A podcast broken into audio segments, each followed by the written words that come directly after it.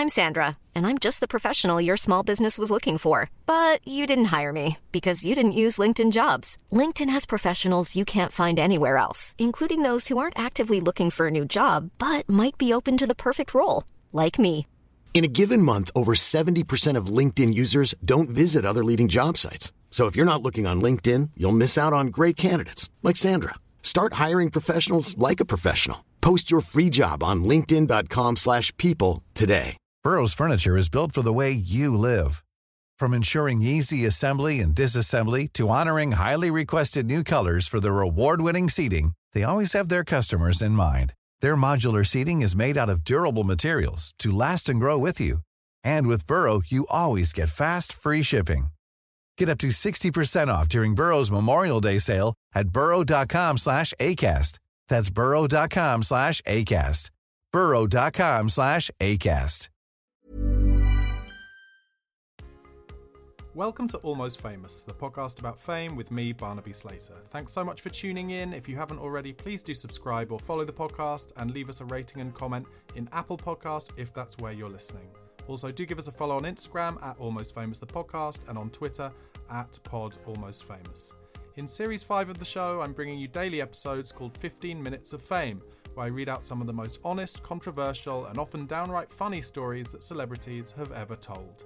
In today's episode, former U K Prime Minister Tony Blair discusses the calamitous night he had on December the thirty-first, nineteen ninety-nine, Millennium Eve, where pretty much everything that could go wrong did go wrong, leaving him with the genuine fear that he would be responsible for killing the Queen by the end of the night. I hope you enjoy it. The night of the thirty-first of December nineteen ninety-nine I shall never forget. I've always been awful about great days and anniversaries. I shouldn't be like this, but I am. I never got birthdays except for the giving and receiving of presents. Christmas Day was and is always a wonderful family time, but somehow I'm always relieved when it's over. I was on duty and working the night of thirty-first of December, and yes, okay, a millennium is a big deal, but as I feel most New Year's Eves, I could quite happily have gone to bed early, had a good night's rest, and woken up the next day refreshed and able to contemplate at leisure the fact that another year had gone. Anyway, you get the point, it's not really my thing. So I looked forward to the evening of the turn of a new millennium with all the fervour of a visit to the dentist. Actually, I would have preferred a visit to the dentist. As it turned out, it would have been less painful, quieter, and certainly less stressful. First off, I had to go and start the Millennium Wheel with an attendant firework display and great spiralling Catherine wheel of some description. We left Downing Street on foot, with me feeling a gathering sense of dread. At times like these, Cherie would be heroic and perfect as a foil. She was, or at least put on a great act of being, thrilled by the whole prospect. As we moved among the crowds in Whitehall and made our way to the embankment, people were incredibly friendly and celebratory, and my mood temporarily lightened. Somehow we got to the point near Hungerford Bridge where Bob Ayling, the chief executive of British Airways, was waiting for me to start it all off. Bob had taken over running the Millennium celebrations and had done a great job under hellish pressure. "What happens when I start it off, Bob?" I said above the din. "Well," he said, "not much, since it's not actually quite ready." He was unflappable. I liked that, because I was definitely flapping. Bob turned his attention to the fireworks. "What'll happen is that when you press the button, they'll go off right down the Thames." Right, I thought. I got to the little podium, there were cheering crowds. I think I made a little speech, emphasis on the little, of a generally inane nature, and then pressed the button. A few desultory fireworks sprang to life, but by a cruel stroke which afflicted all our millennium celebrations, they failed to go off in quite the spectacular fashion envisaged. Indeed, as fireworks go, I had attended somewhat livelier events at Highbury Fields in Islington on Guy Fawkes night. And, of course, the Millennium Wheel was not yet working. "I don't think that really matters for tonight," Bob said cheerfully. "It does if it's called the Millennium Wheel," I said sourly, the dread returning. But there was no time to sulk. We had the dome party with the Queen to look forward to. We were due to get there on the new Jubilee Line extension. The tube was itself part of the development for the celebrations, and new stations were being opened. Again, a great idea. Again, as the new year approached, it was a source of continual fretting. We had contractors' disputes, union disputes, and political disputes. The problem was that everyone knew they had us over a barrel. The deadline couldn't exactly be moved, and without the extension, we couldn't get people down to the dome. We had left it tight. I had promised all manner of torture to my staff and ministers responsible. And I didn't like the fingers crossed Prime Minister gallows humour emanating from the London Underground management. It was a massive undertaking to get it finished, and John Prescott performed minor miracles bludgeoning people. But Millennium Night was the first time it would be running. The initial nerve-wracking moment came when we got to the train. Would it work? Would the doors open? Would it just grind to a halt? Anyway, it did work. It let us in and let us out, and so we got into the dome, which was thronging, except that it wasn't quite. There didn't seem to be hordes of people. "Where is everyone?" I asked our guide from the dome. "I think the connecting train from Stratford Station has broken down. The station is effectively shut." The room swayed. "What?" The Stratford Station, vital to transport people to the dome, had some wretched electrical fault and was malfunctioning. I thought of the public waiting there, the panic rising. Want flexibility? Take yoga. Want flexibility with your health insurance? Check out United Healthcare Insurance Plans. Underwritten by Golden Rule Insurance Company, they offer flexible, budget-friendly medical, dental, and vision coverage that may be right for you. More at U H one dot com. Ready to pop the question? The jewelers at Blue Nile dot com have got sparkle down to a science with beautiful lab-grown diamonds worthy of your most brilliant moments. Their lab-grown diamonds are independently graded and guaranteed identical to natural diamonds, and they're ready to ship to your door. Go to Blue Nile dot com and use promo code LISTEN to get fifty dollars off your purchase of five hundred dollars or more. That's code LISTEN at Blue Nile dot com for fifty dollars off. Blue Nile dot com, code LISTEN. Hey, it's Danny Pellegrino from Everything Iconic. Ready to upgrade your style game without blowing your budget? Check out Quince. They've got all the good stuff, shirts and polos, activewear and fine leather goods, all at fifty to eighty percent less than other high-end brands. And the best part? They're all about safe, ethical and responsible manufacturing. Get that luxury vibe without the luxury price tag. Hit up quince.com slash upgrade for free shipping and three sixty-five day returns on your next order. That's quince.com slash upgrade. Since two thousand thirteen, Bombas has donated over one hundred million socks, underwear, and T-shirts to those facing homelessness. If we counted those on air, this ad would last over one thousand one hundred fifty-seven days. But if we counted the time it takes to make a donation possible, it would take just a few clicks. Because every time you make a purchase, Bombas donates an item to someone who needs it. Go to bombas.com slash ACAST and use code ACAST for twenty percent off your first purchase. That's bombas.com slash ACAST, code ACAST. "I've got to see Charlie," I said. When Peter Mandelson had resigned, Charlie Falconer had taken over as the minister responsible. Charlie took more abuse over the dome than it is possible now to imagine. He was wondrous throughout. Every time I saw him after yet another mauling, complete with barbs about his weight, looks, character and manner of speaking, I would say to him, "How are you, Charlie?" and really mean it. He would always reply that he was loving the job and was so grateful to me for the chance of doing it, all without any apparent hint of irony.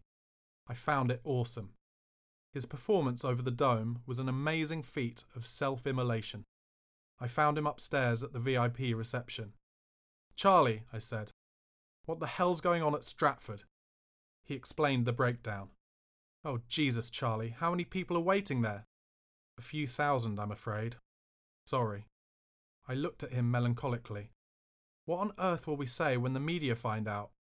Um, I'm afraid they will have found out already, since the editors are all there waiting." I fear I did grab him by the lapels at this point. And I adore Charlie. "What? What the hell are the media doing there? You didn't? No, please, please, dear God, please tell me you didn't have the media coming here by tube from Stratford, just like ordinary members of the public." "Well, we thought it would be more democratic that way." "Democratic? What fool thought that? They're the media, for Christ's sake. They write about the people. Don't want to be treated like them." "Well, what did you want us to do? Charlie said, feeling he should be fighting his corner a little. Get them all a stretch limo. Yes, Charlie, I thundered. With the boy or girl of their choice and as much champagne as they can drink. Or at least have got them riding in the tube with us. I'm ashamed to say I then shouted and bawled at him for a bit longer, while the more sensible of our party tried to find out what to do. Eventually, we heard they were on their way, though possibly not in time for midnight.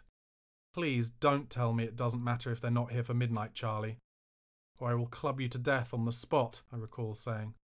In the end, some got there, some didn't, and anyway, the media coverage was more or less set in stone from that moment. Meanwhile, a fresh knot of anxiety had gripped me. We had persuaded the Queen and Prince Philip to come down to the Dome to join in the fun. I don't know precisely what Prince Philip thought of it all, but I shouldn't imagine it's printable. I suspect Her Majesty would have used different language, but with the same sentiment. However, we all had to go through it with a cheery face, and she put on her best. We sat down together. We looked at the programme. There was an acrobatic show prior to midnight. Now this was spectacular. They were way up in the dome performing extraordinary feats, flying through the air. They were dressed in a riot of colour and really did look and act most impressively. Then an appalling thought struck me and chilled me to the innards. They were doing their wild thing right above where the Queen was sitting. Well, that is remarkable, Prince Philip said, brightening a trifle. You know they're doing that without safety harnesses. I swear I knew what was going to happen. I felt like someone in one of those Sixth Sense movies who can see the future. From sixty feet up, one of the performers was going to fall in the middle of a somersault, hurtle down and flatten the Queen. I could see it all. Queen killed by trapeze artist at Dome. Britain's Millennium celebrations marred. Blair admits not all has gone to plan. Britain's Millennium would indeed be famous. I would go down in history forever. I kid you not, I joke about it now, but at eleven thirty p m on New Year's Eve nineteen ninety-nine, I was absolutely convinced. I have never been more relieved than when it all stopped. Then came the ghastly singing of Auld Lang Syne. Another decision. To link arms with the Queen or not. We looked at each other. I realised helplessly that to do it was ridiculous, but not to do it was standoffish. I made my choice, stretching out my arms. She kept her options open, holding out one arm. But what the hell, she was alive, and that was the main thing. The rest of the evening passed in a blur. We finally got home at around two a m. I thought the evening was rather fun, Cherie said as we clambered into bed.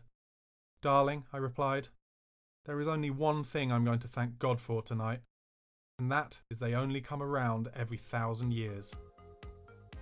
Tony Blair obviously gets a lot of negativity these days for his role in the Iraq War, but I'm not desperate to comment on his politics, more just the hilarity of what sounded like an incredibly stressful Millennium night. If you can be bothered, I can highly recommend that you YouTube the video footage of Auld Lang Syne from the Millennium Dome that night, as Tony looks unbelievably awkward throughout, as does the Queen, while his wife, Cherie, just looks like she's completely drunk. Let me know your thoughts on Tony Blair and any of these episodes of fifteen minutes of Fame in the Apple Podcasts comment section, or by posting to our social media. Find us on Instagram at Almost Famous the Podcast and on Twitter at Pod Almost Famous. Also, please do press that subscribe button and rate the podcast on Apple Podcasts. Please check out my other show, It's Your Funeral, a light-hearted look into the most important day of our guests' afterlives, and give it a follow on Instagram at Pod It's Your Funeral. Thanks so much for listening, and remember, there'll be a brand new episode of Almost Famous's fifteen minutes of Fame every weekday morning. Goodbye.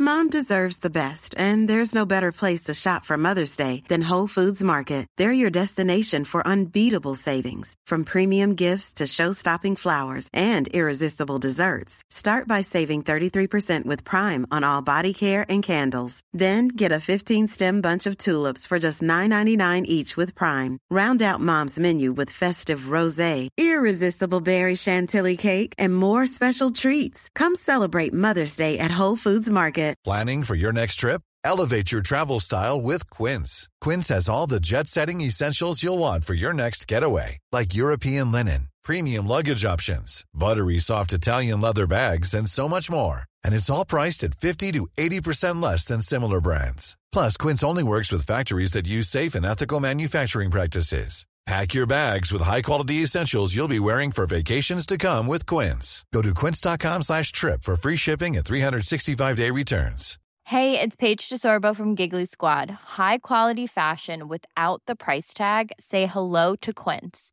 I'm snagging high-end essentials like cozy cashmere sweaters, sleek leather jackets, fine jewelry, and so much more. With Quince being fifty to eighty percent less than similar brands. And they partner with factories that prioritize safe, ethical, and responsible manufacturing. I love that. Luxury quality within reach. Go to quince.com slash style to get free shipping and three sixty-five day returns on your next order. Quince.com slash style.